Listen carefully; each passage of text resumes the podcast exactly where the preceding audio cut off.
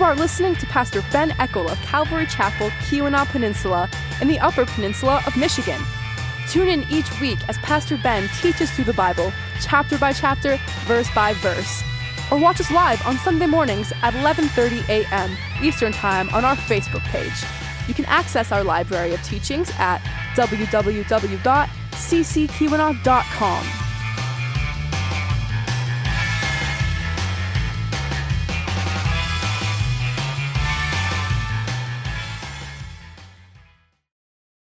Second Kings 16. We're going to talk about a guy named Ahaz.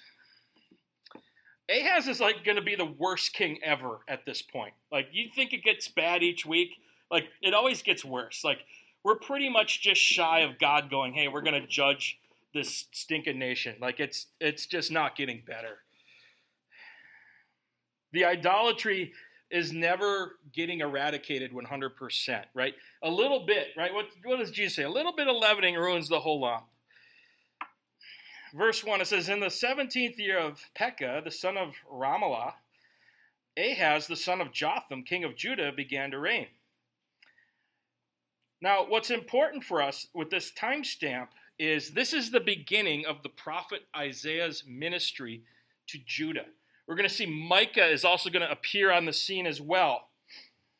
And you're going to see Judah, or rather, um, Isaiah is going to um, try to speak truth to Ahaz. God's never without his witness. Whether or not people listen to the prophet, whether or not people listen to us, that's on them. But God is never going to hear on Judgment Day, hey, you didn't have a chance, right?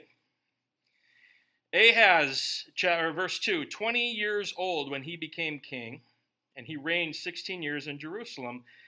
And he did not do what was right in the sight of the Lord his God, as his father David had done.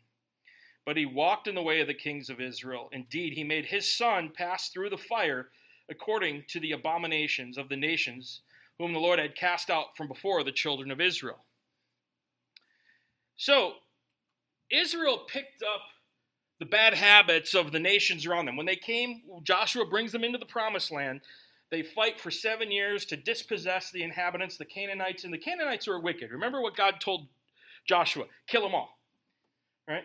Kill them all, let God sort them out. You know, it was at a point of judgment where God had to raise someone up to deal with the filth and the vulgarity of the Canaanites. Right? We've gone to the museums over in Jerusalem and they show you what they've dug up in the Canaanite sites, okay? They were sexually perverted, they were rampant with sexually transmitted diseases, and they were practicing child sacrifice. Wow, you know any nations like that now? I heard California is kind of like this, but they were they were acting like the people around them. And the, the whole time they were supposed to be following the ways of God. But the leadership is indicted right? Ahaz is on trial here. You're going to find the priesthood wasn't much better. Okay? We're going to see what led to some of this or why they couldn't get rid of it. You know, as leadership, our example is far more important than oftentimes what we say, right? People follow our example. And he never quite eradicated, well, he didn't even make any attempt to get rid of the idolatry. It says he made his children pass through the fire according to the abominations of the nations whom the Lord had cast out from before the children of Israel. This is their form of infanticide. We call it abortion, right? Abortion's America's national sin. How many children have been aborted legally since 1973? Millions. 70 million, they say? That's recorded. We don't know the back alley abortions. We don't know the ones that weren't reported so on and so forth. You know, it's ironic. We had a local college closed down this week because they're citing there's no high school graduates to replenish the colleges anymore. Well, I would estimate if we sacrifice 750,000 to 1 million babies a year in abortion, how many of those kids could have gone to college? Right? And it's it's often the liberal college professors that promote this, right? It's kind of ironic. They it's like how Toys R Us and Babies R Us support Planned Parenthood. If I was a toy manufacturer, I wouldn't do that.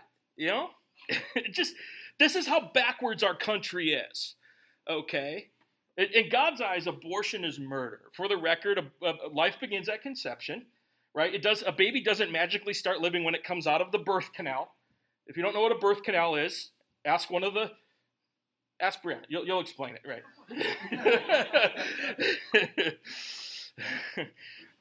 That's why I, this is why I preach here. I mean, they wouldn't let me at a real church. So, not to minimize this sin, this is a gross sin. Um, but he participated in this child sacrifice.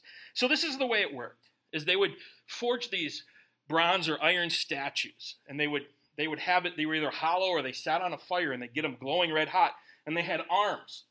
That once these statues were hot, they would place the babies on these arms to incinerate. Okay. Now, this was to ensure blessing and prosperity on the home. This is this is so that you can conveniently get rid of a liability right? Kids are a liability in our country, aren't they? no one. No, eh, what's the first thing people talk about with kids? How much they cost, right? If you have kids, right, you didn't have kids for free time and extra money, right? I'm glad my kid just switched off baby formula.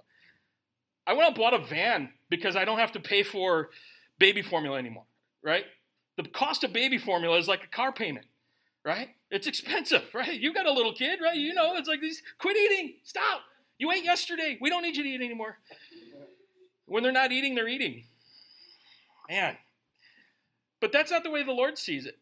they're a gift of God. So he was participating in this infant sacrifice. And you got to understand, this, this is also tied into the other forms of paganism, right? Their paganism was very sexual, right? They had a lot of, lot of sexual deviancy. They had a lot of priestesses that would come and have sex for their worship sacri- or their work, worship events. And so when you have lots of sexual activity, chances are children come about. Okay? You ever wonder how that happens? Ask Brianna. She'll explain that to you. Right? um, you two, right? You two, no, don't even ask about babies. You can't. Right? Boys have cooties, girls have germs. Okay? That's all you need to know about that. Okay our teen ministry right there. So, so with all this sexual immorality going on in the nation of Israel, children were a byproduct, and of course, these children were unwanted. They're viewed as inconvenient. They're they're viewed as as as being uh, a liability, and so of course they had to create a form of worship that they could get rid of these unwanted children. And this is where Baal and Molech and so on and so forth. They've come about different names, but the the the, the concept is essentially the same thing. It came down to getting rid of the children just ensured prosperity and pleasure. Verse 4 says, And he sacrificed and burned incense on the high places, on the hills, and under every green tree. Now, we've talked about in, in one regard, the high places are the unconfessed or private sins that you don't think anybody's paying attention to. But the high places also represented a place of convenience, right? Where were they supposed to go and worship God? In the temple in Jerusalem. That's where they were supposed to perform their act of worship. And so, what was happening in this idolatry is they would burn incense in these groves and these high places, but this was not according to the commandment of God. Okay? So these these high places saved you a trip. Ah, why drive all the way to church when I could stay home and watch it on Facebook? It's so much cleaner, right? The coffee's better. I can stay in my pajamas. I don't have to deal with people that aren't like me, right? I don't have to pick up my mess. I don't have to stack chairs. It's convenient to stay home and watch church at, on Facebook, right? Well, it's worse than that. Man is always trying to accommodate people.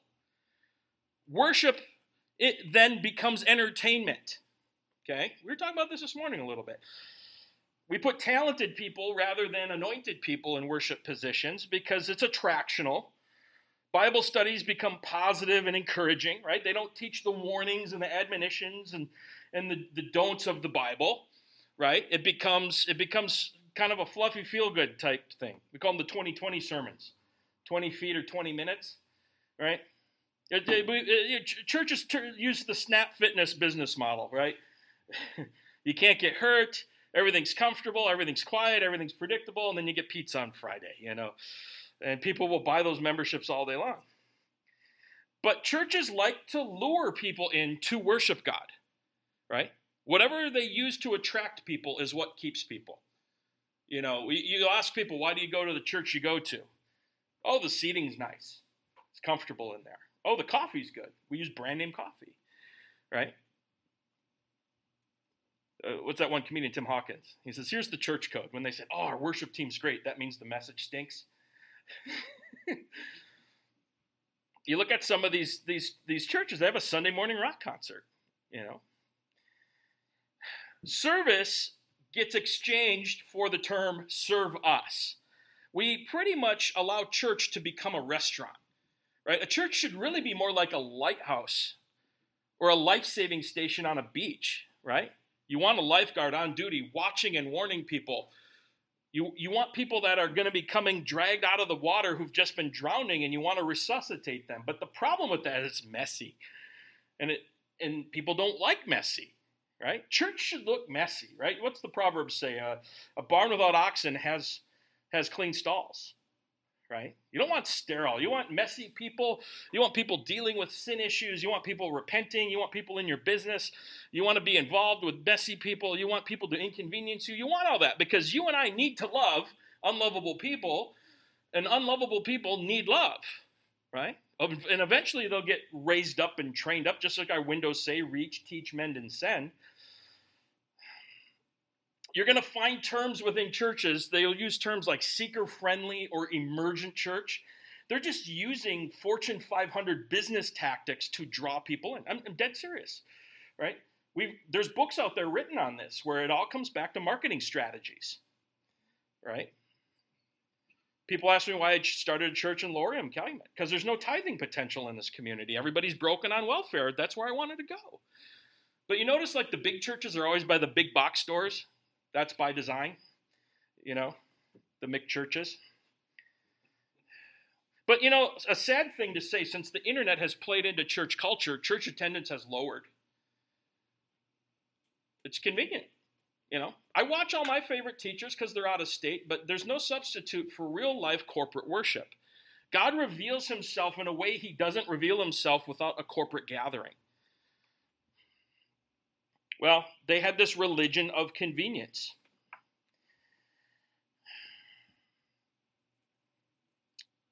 David made a statement once. You don't need to go there, but it's in 2 Samuel. I'll just read it for us. It's in chapter 24. And it says And Gad came that day to David and said to him, Go up, erect an altar to the Lord on the threshing floor of Araunah the Jebusite. So David, according to the word of Gad, went up to the Lord, went up as the Lord commanded. Now Araunah looked and saw the king and his servants coming toward him. So Araunah went out and bowed before the king with his face to the ground. Then Araunah said, Why has my lord the king come to this servant, or come to his servant? And David said, To buy the threshing floor from you to build an altar to the Lord, that the plague may be withdrawn from the people. Now Araunah said to David, Let my lord the king take and offer up whatever seems good to him. Look, here are oxen for burnt sacrifice and threshing implements, and the yokes of the oxen for wood. All these King Araunah has given to the king. Excuse me, all these, O king, Araunah has given to the king. And Araunah said to the king, May the Lord your God accept you. Then the king said to Araunah, No, but I will surely buy it from you for a price nor will I offer burnt offerings to the Lord my God with that which costs me nothing. So David bought the threshing floor and the ox for fifty shekels of silver. And David built there an altar to the Lord and offered burnt offerings and peace offerings. So the Lord heeded the prayers for the land, and the plague was withdrawn from Egypt. So, this is the history of Jerusalem. This is where David buys the threshing floor to build the temple. This is the very area they're neglecting to go and worship. You understand? David bought this for them to worship God appropriately to lift this plague that was upon the land, and now it's in it's, it's in neglect. But notice what he says. He says, "Nor will I offer burnt offerings to the Lord, my God, with that which costs me nothing." Right? The Bible's very clear. What costs me nothing is worth nothing to me. Okay? Your walk with God will cost you time, talent, and treasure. It will cost you you. See, the, the Bible tells us we have been bought with a price. We are not our own. As much as God has given us free will, He expects us to bring our will into subjection to His perfect and pleasing will. And He desires for you to worship Him in what? Spirit and in truth. God, God prescribes how you worship to Him, right? He, he tells you where, He tells you when, He tells you how. It's all outlined in the Bible because God is good and He's perfect and He knows what's best for us. A gift is always measured by what it costs the worshiper.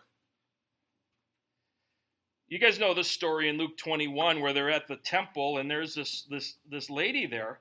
We'll read it here. It says, And he looked up and saw the rich putting their gifts in the treasury. And he saw also a certain widow putting in two mites. So he said, Truly I say to you that this poor widow has put in more than all, for all these out of their abundance have put in offerings for God. But she, out of her poverty, put in all the livelihood that she had. See, the widow was giving out of her poverty, not her abundance. The way God examines our sacrifice is how much did it cost us?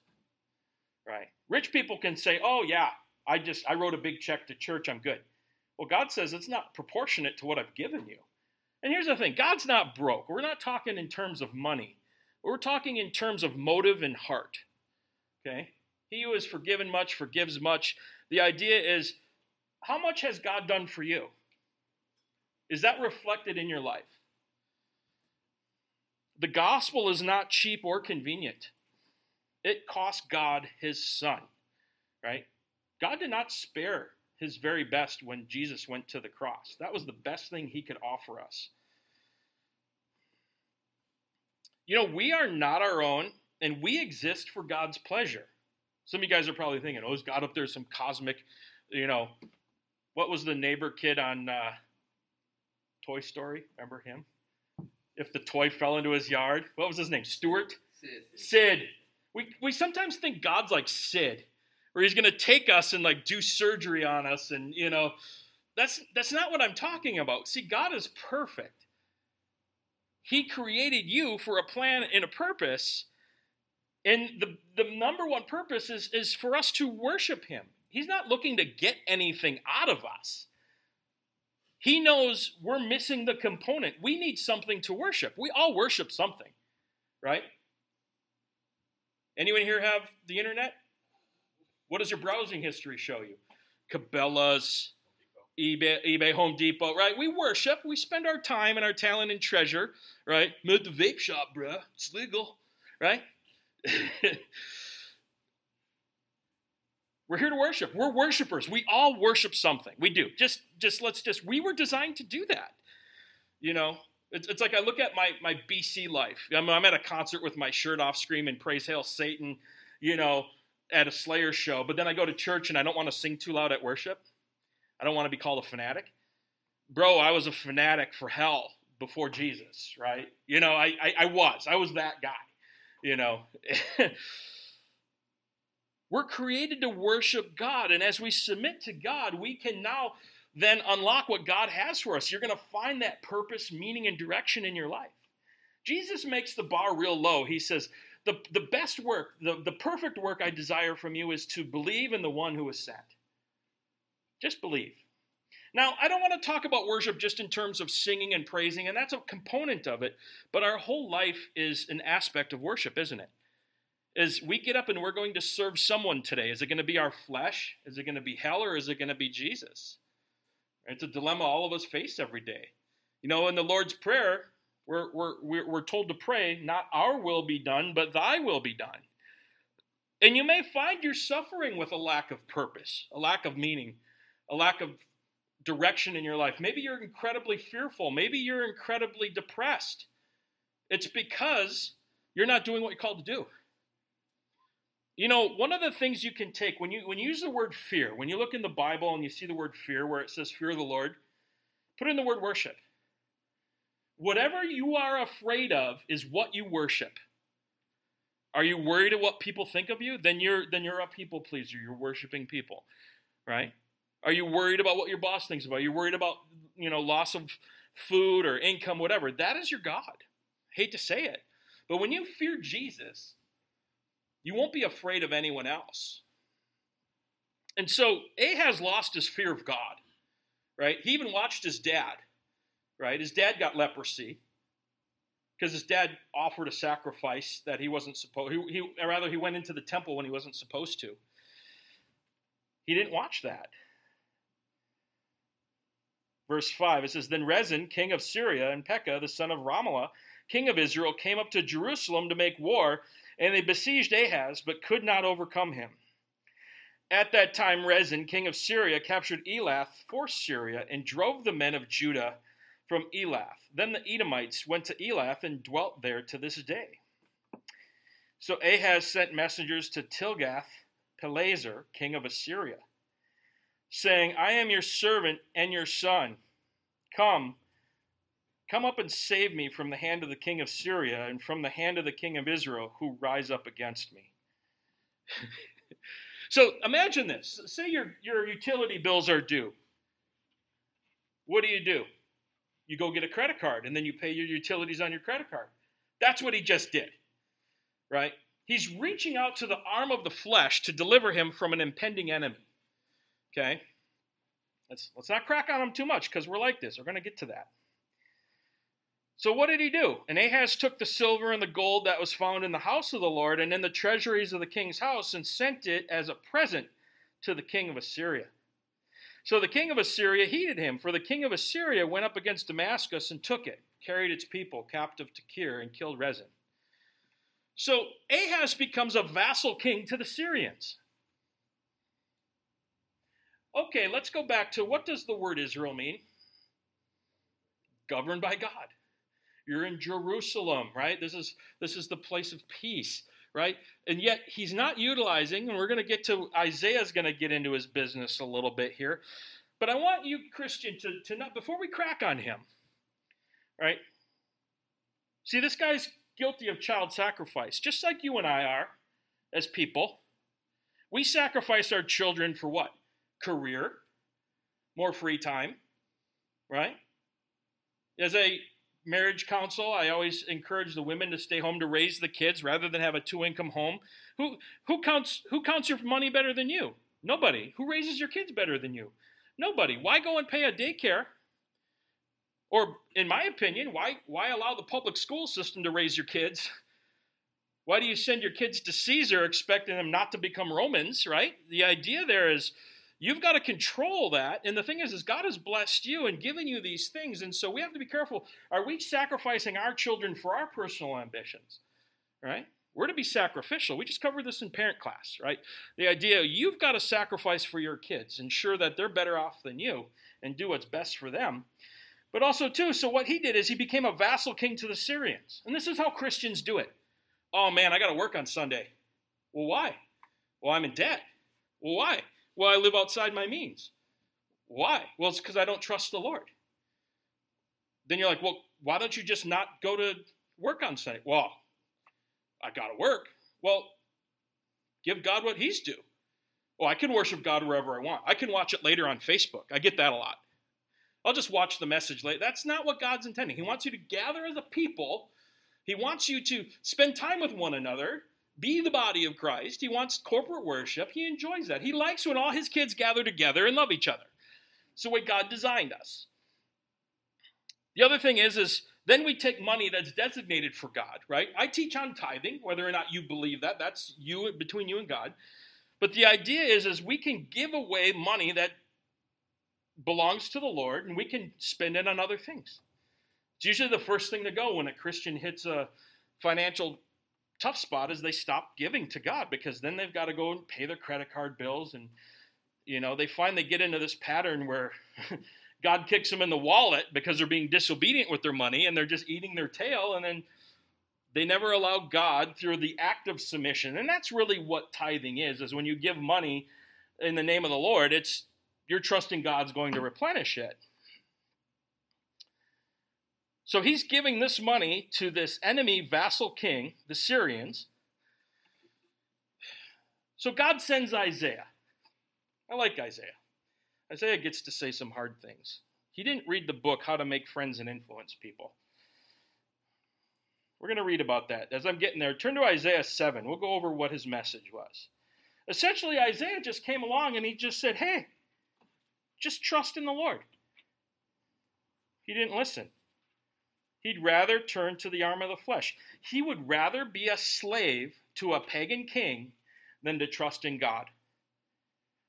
He refuses to set himself under the authority of God. You know, none of us here have a sin issue, do we? What do we all have? Lordship issues. Yeah. What's our favorite prayer? No, Lord. Nope, not going to do it your way. Because guess what? I'm smarter than you, God. Or I just don't want to do it your way.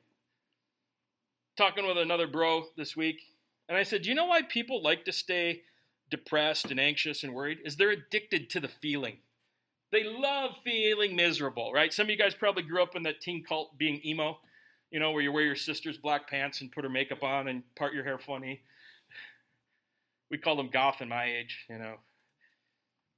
How do we go from like Peter Steele to like these little weenie guys? It just doesn't doesn't make sense. The golf guys used to beat you up at the clubs. Now they just um, stay home and cry. Anyways, I'm getting off tangent here. He refuses to set himself under the authority of God.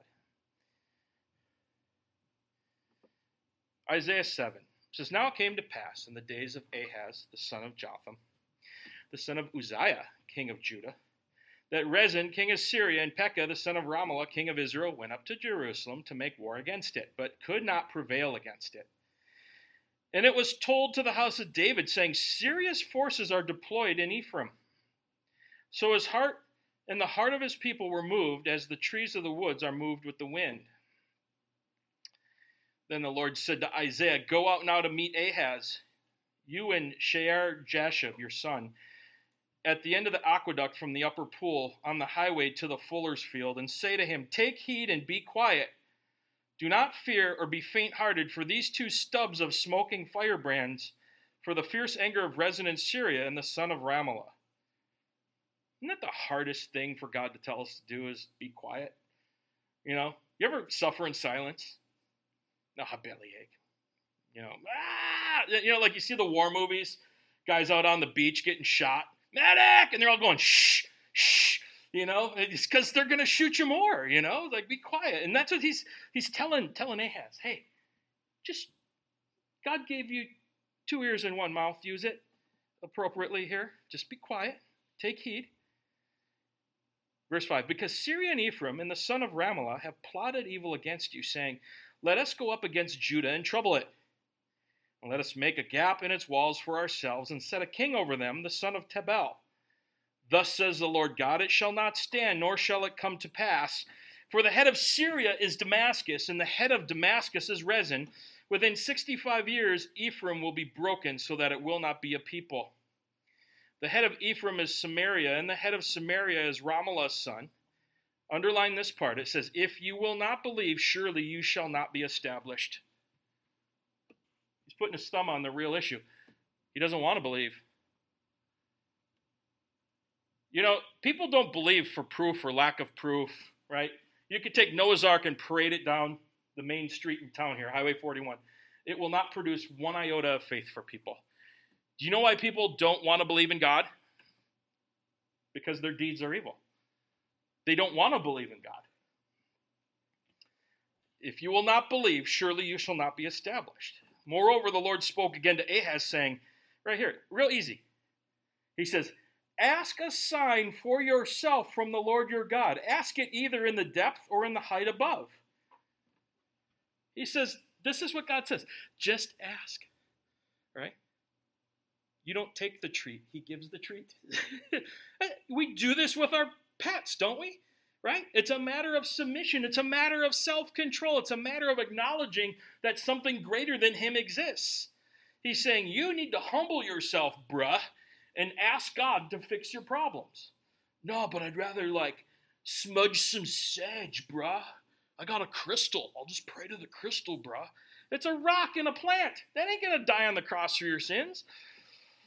No. He says, ask. Just ask. That's all he says. Isn't that so? Two two things that are the hardest thing for especially men, right? Be quiet and ask. Anyone here child trained? Oh, it's a picture of us, isn't it? You know, just we have to teach our daughter to just ask once because she asks 50 times. You know, just ask once. Just just tell mommy and daddy what you need once. You don't have to ask a thousand times. Or don't take. That's the other thing. She'll just come up and take. No, no, no. You have to ask. No, notice his response, verse 12. But Ahaz said, I will not ask, nor will I test the Lord. Then he said, Hear now, O house of David. It is a small thing for you to weary men, but will you weary my God also? Therefore, the Lord himself will give you a sign. Behold, the virgin shall conceive and bear a son, and shall call his name Emmanuel. Speaking of Christ there.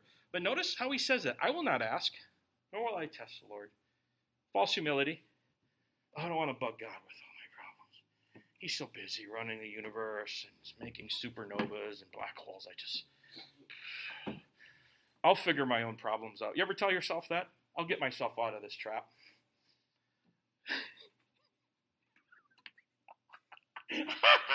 no, you won't. No, you won't. I'm the master of my own destiny. No, you're not. Your appetite is your master. All he had to do was ask. How would you like for eternity? You know, the Word of God is eternal. The gag reel in heaven is going to include this I will not ask, nor will I test the Lord. What does James tell us? You have not because you ask not. And when you ask, you ask amiss because you're going to spend it on your flesh. Verse 10 Now King Ahaz went to Damascus to meet Tiglath-Pileser, king of Assyria, and saw an altar that was at Damascus. And King Ahaz sent to Uriah the priest, the designer of the altar and its pattern according to all its workmanship. So he goes to, to Damascus, right? This is up in Syria, still there today. The pagan nations would carry a portable altar with them into war to obtain favor from their false gods. Right? They'd worship gods of war and so on and so forth. And because Ahaz was getting spanked by these foreign nations, he's going, Oh, it's got to be their God and their altar. We need to bring this home. We need to bring the, the tricks and the and the and the worldly methods into our relationship with God because that's the success. Churches do this all the time. He's fascinated by the worldly techniques of pagan worship. He's like, we need a smoke machine.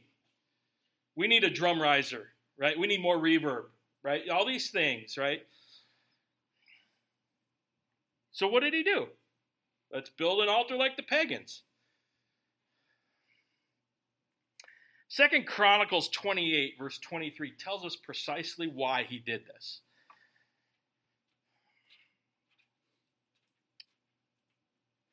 For he sacrificed to the gods of Damascus, which, he, which had defeated him, saying, Because the gods of the kings of Syria help them, I will sacrifice to them that they may help me. But they were in the ruin of him and all of Israel. Wow.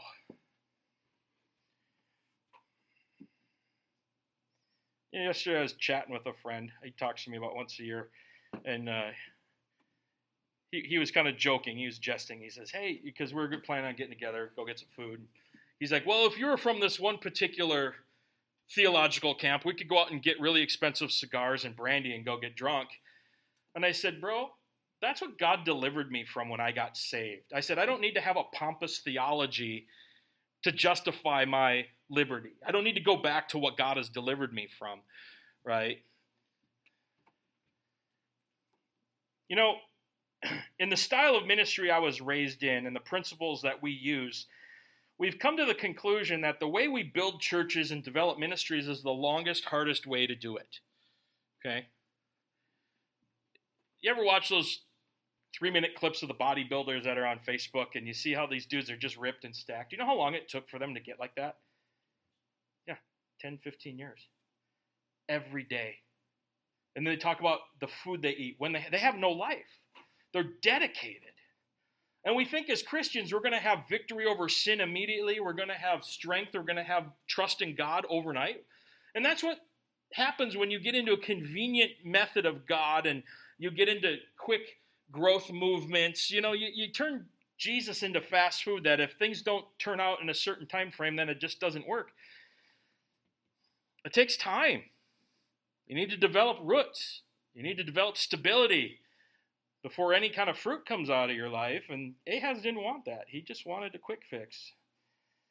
You know, a lot of churches put their trust in tools, techniques, and principles of worldly success. They think that the gods of Damascus will give them victory. This introduction of the altar of a heathen shrine into the holy temple of Jerusalem reminds us of the many rites and modern religious observances which have been borrowed from paganism and warns us that the church has no right to go to the world for its methods and principles. Verse 11 Then Uriah, the priest, built an altar according to all the king Ahaz had sent from Damascus. So Uriah the priest made it before King Ahaz came before came back from Damascus.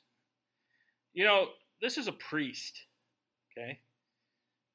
He's supposed to be setting the religious tone regardless of what the civic leaders are doing. If you read the narratives of like Jeremiah and Ezekiel, God indicted the priests more than the kings.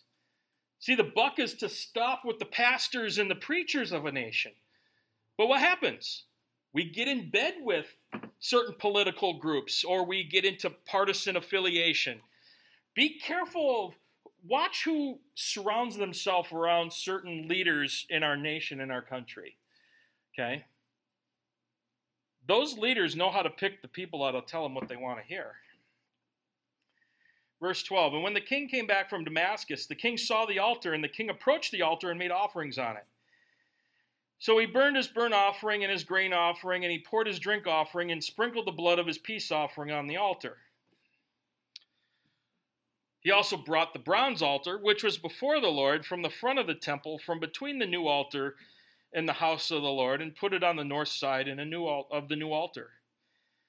Then King Ahaz commanded Uriah the priest, saying, On the great new altar burn the morning burnt offering, the evening grain offering, the king's burnt sacrifice, and his grain offering with the burnt offering of all the people of the land, their grain offering, their drink offerings, and sprinkle all the blood of the burnt offering and all the blood of the sacrifice. And the bronze altar shall be for me to inquire.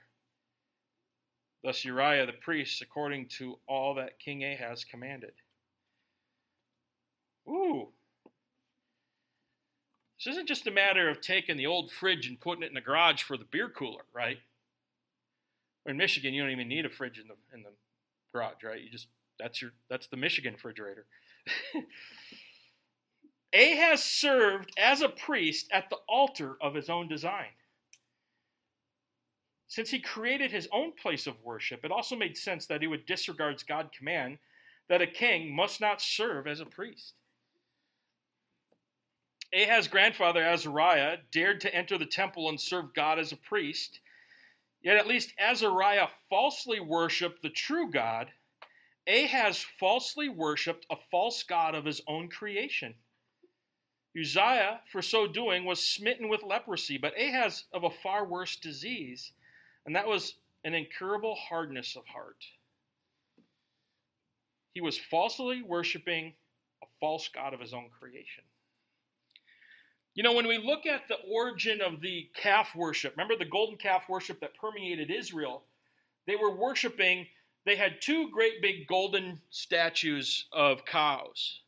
And that's a throwback to remember when they came out of Egypt, they were worshiping, dancing around, getting drunk, naked, this golden calf. And it was not a different or new God, it was their own interpretation of Jehovah God.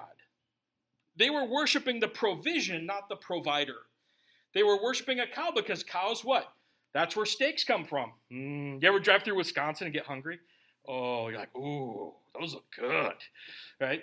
Then there's milk. Then there's leather, right? There's a lot that the cow offers. It's a very versatile animal. You got glue, right? You got fertilizer, the whole package. Everything's usable, okay?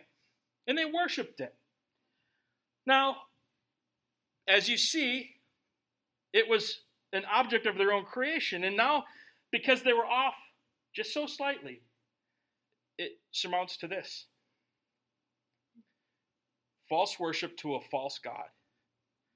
I wonder if God were to come into, let's just pick on the American lukewarm church, would he be happy with what we're calling revival, right? Would he be happy with what's going on? When I've talked to people at church and they're like, oh, yeah, I have a children's ministry leader. She lives with her boyfriend with four illegitimate children and she's teaching my kids about the Bible. Well, maybe she should go home and teach herself about the Bible before she teaches kids, right?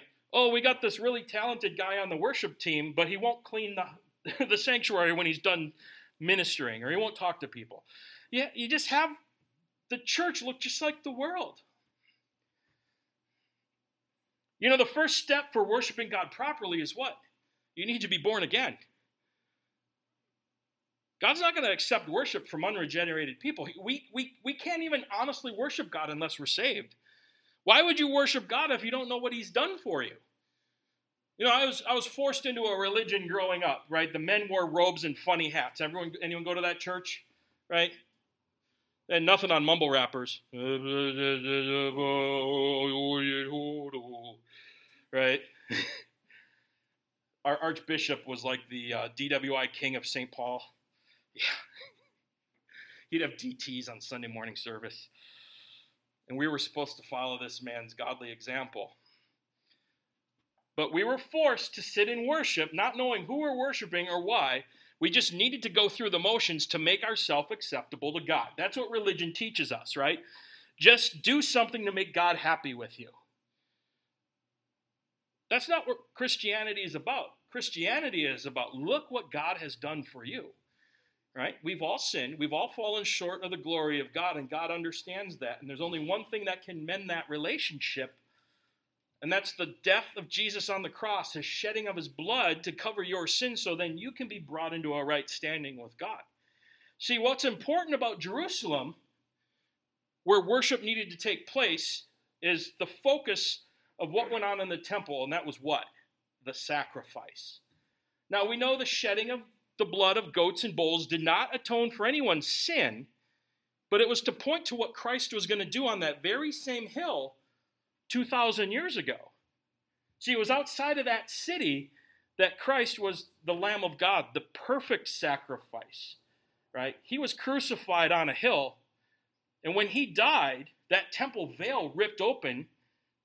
This 10 foot wide, 4 foot thick veil was torn in two from the top down, so God can say, Now you have access to me through what Christ did on the cross. You don't have to try anymore. You don't have to do anymore. You just have to believe. Right? Jesus says the perfect work is to just believe in the one who was sent. And it was on that very hill that Christ gave up his life. He laid it down willingly. But then that very same hill, right across the valley, is where he came back to life. right?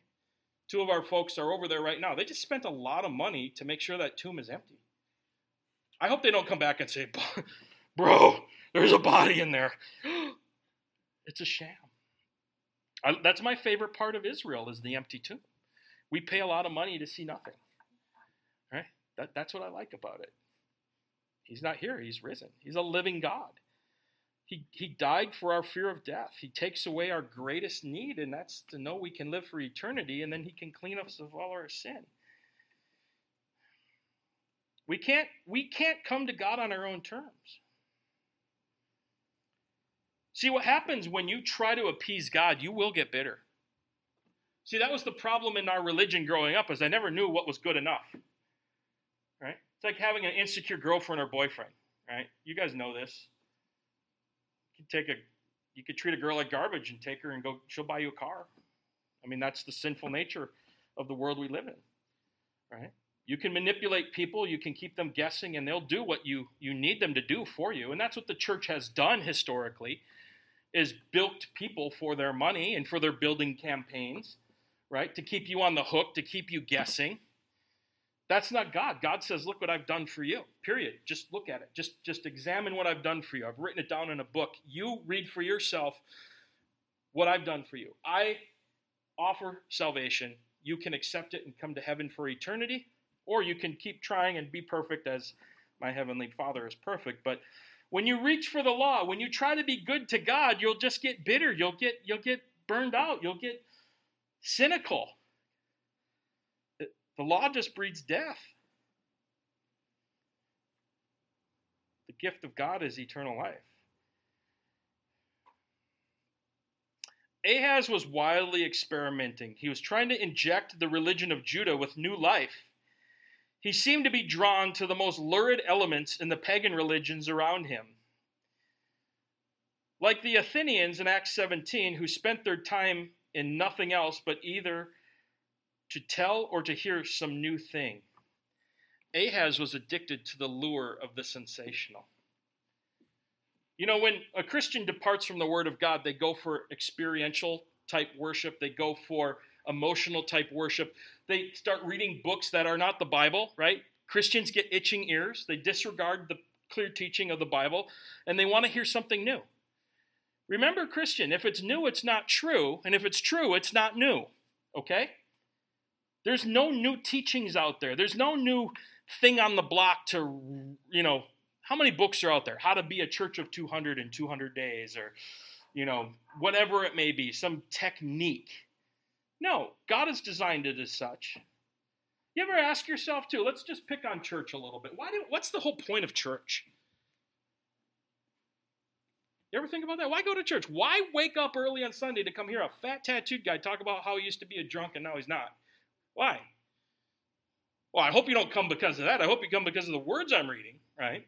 The idea is the church is there to equip the saints for the work of the ministry, right? It's to equip you to do what God has called you to be and do.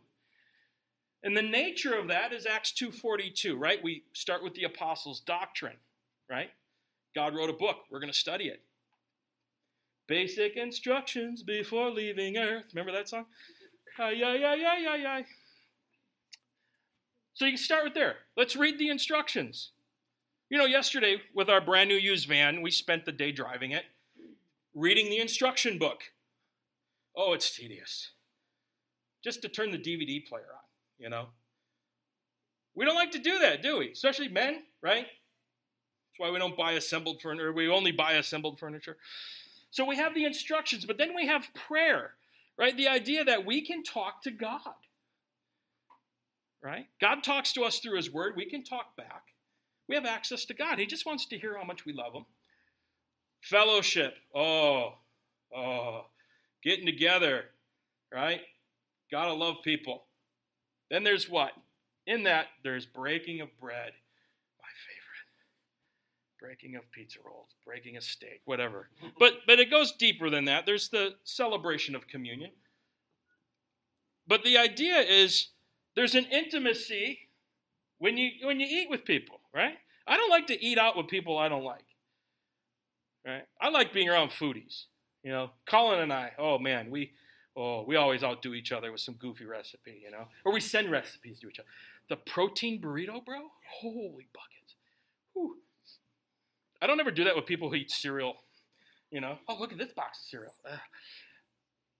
So there's the teaching of God's word, there's prayer, there's fellowship, there's breaking of bread. And then the result is then God added daily to the number of those being saved. That's that's the nature of the church. That's the way church is supposed to look.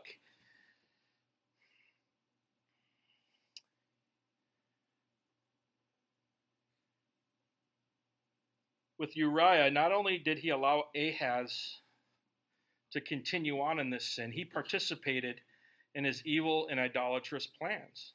This was a dramatic contrast to the priests in the days of King Uzziah, who did all they could to restrain the madness of the king.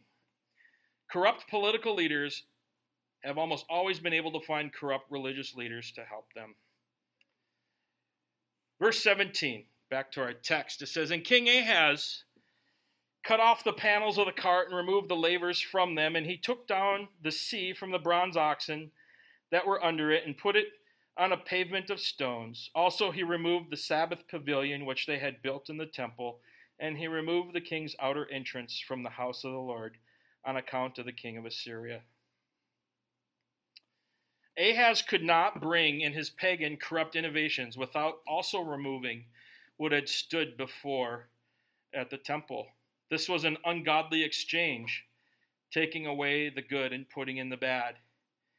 Including the king's outer entrance, built the days of his father, King Jotham. Collectively, all these things serve to discourage the worship of the true God at the temple of God. I think it was A.W. Tozer said this. He says in the book of Acts, if the Holy Spirit wasn't active, 95% of that book wouldn't have occurred. He says in today's church, and this is the 50s, mind you, he says if the Holy Spirit was present, 95% of what goes on in the church wouldn't occur.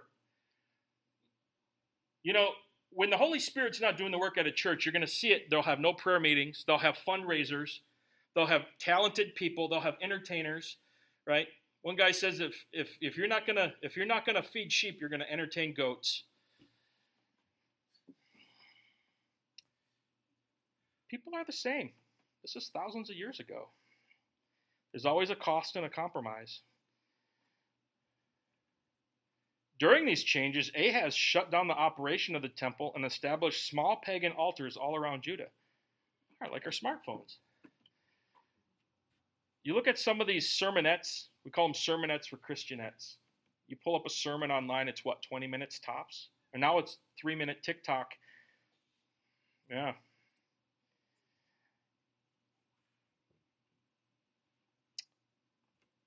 Let's keep going. You know, part of this could have been you know why he took all this down? It wasn't aesthetically pleasing. The simple bronze altar. You remember when Joshua built an altar? What did God tell Joshua? Don't carve the stones. Don't compete with the sacrifice, right? He knew men. You know what we would do? We'd chrome plate the altar, right? We'd put all sorts of curb feelers, right? You know, we, we'd make that thing have flamethrowers. You know, we would we would trick that thing out. But it's like this: we get criticized because we're in a hundred-year-old grocery store with linoleum and old carpet and holes in our ceiling, you know, some people go to church because that's the building they grew up in. There's people that will not leave the church because that's their building. Some people go to the church again because of the way that it looks and feels. You know, we deliberately don't use performance oriented worship because it will draw attention from God Himself. We don't want people to worship worship. That goes on in church. We don't like to, you know, look at me, I'm not eloquent. The Word of God is what's doing the work, not the person saying it. But the church becomes sensual. We remember that all this took place at the temple Solomon built under the Lord. The mere location did not make it true worship. Sometimes idols are worshiped at the house that was once dedicated to the true God. Verse 19 Now the rest of the acts of Ahaz which he did, are they not written in the book of the Chronicles of the kings of Judah? So Ahaz rested with his fathers, and he was buried with his fathers in the city of David. Then Hezekiah his son reigned in his place. Ahaz is a warning to us. He could have been considered a leader from the a church leader from the 21st century in many ways. Based on his admiration of the altar of Damascus, we can say that Ahaz was a man with, with an artistic sense of style. Ahaz was also impressed with technology, apparently introducing Babylonian innovation of the sundial to Jerusalem. He was in love with innovation and new things and didn't hesitate to bring these innovations into worship. At the same time, he seemed to be a nice man. He did not have the persecuting spirit of his grandson Manasseh, who persecuted the prophets and the people of God. Ahaz had the advantage of many great prophets and messengers, such as Isaiah and Micah. Ahaz had the blessing of a great deliverance of God. God spared Jerusalem and Judah from total defeat with the enemies of Israel and Syria came against them. Ahaz had the influence of a godly father and a godly heritage from the line of David. You look at some of the worst men in modern church in the last 30 years, look at who their dads were. Remember Francis Schaeffer? Marty, remember Francis Schaeffer? You ever read his books? He had a son named Frankie. We don't talk about Frankie anymore. Chuck Smith had a son named Chuck Smith Jr. We don't talk about Chuck Jr. anymore. You look at some of these guys that were raised under godly men and they got they were they were men who were raised in the church, raised with godly character, and they all seem to have a smear campaign of what their dad did and how they're not going to do it like their dad. The key was that Ahaz had no real relationship with God. He was interested in spiritual things and would even make great spiritual sacrifice, including his own kids.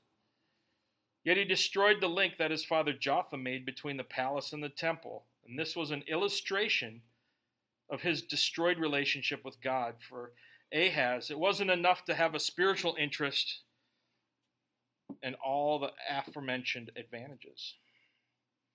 Despite all this, he put his trust in himself and in a man instead of in the living God who reigns from heaven. Therefore, his reign was a disaster, probably the worst among the kings of Judah. He was possessed of much that men admire and magnify today. You know what his name means? Possessor. But all this, without good godliness, is of absolutely no worth. So, what do we learn from this? God's very concerned about our worship. It's really not the method, it's the motive. And it's the fact that He initiates our worship and we respond. That's the beauty. All we need to do is see what Christ did for us. You know, if you're getting reacquainted with God or if you're at a season where you're just trying to get some things right, I encourage you, read the Gospel of John. Right? It's the big book. There's Matthew, Mark, Luke, and John. John's the biggest of the four. And, and John just tells you that Jesus was the Christ, that he was God. As you read it, pray, Lord, show me who you are. Show me what you're about. And he'll show you what he did for you. Right? If you maintain that position of what God has done for you, then you're going to respond with, man, I'm going to just live a life of thanksgiving and gratuity. Right? Keith Green once said, you know, going to church won't make you a Christian, no different than standing in McDonald's will make you a cheeseburger. Okay? There's a lot of good people that went to hell who went to church, but they never were born again. They were never saved. Right? The kingdom of God is now. The kingdom of God is at hand, right? If you're not born again, this is where you need to get born again. Maybe you've been born again and you need to be born again again. Something needs to happen in your life to get you back on course with God. And the beauty of God is, is He just is willing to say, I knew you were going to blow it my son and his death was significant enough to cover that sin too. But the thing is, is don't walk out of here not knowing that your relationship with God will make you sure you'll go to heaven because the car that's going to run you over is no respecter of your your right standing with God. No one knows the day, the time, and the hour they're going to pass, right? We're all appointed to a day of death. We're all going to die on time, right? We're all going to show up to our funeral on time. It's just you don't know that. You have to be ready now. You know, if you haven't done that, talk to one of these guys. Or again, you just need prayer. You need to get on track. You know, the beauty is, guys, you know, God knows how dumb I am. Some of you guys mean, you know, you know where I went to school, right? You guys, the visitors, you know where I went to school? Motorcycle Mechanics Institute. I never went to seminary, never went to Bible college, went to motorcycle mechanic. I have a degree in Harley Davidson and Yamaha repair. You know, I can install impellers on personal watercraft. Woo! I'm a tattooist by trade, you know. Like I'm the least qualified dude in the room to be teaching this. That should give you hope. God has a plan for your guys' lives, but it begins at the cross. You need to do that exchange. You need to trade your imperfect life for his perfect life. And it's an act of will. It's, it's just saying, Lord, I submit to you. I ask the Holy Spirit into my life to make me a new creation ask someone to pray with you if you haven't done that. So, with that, let's pray.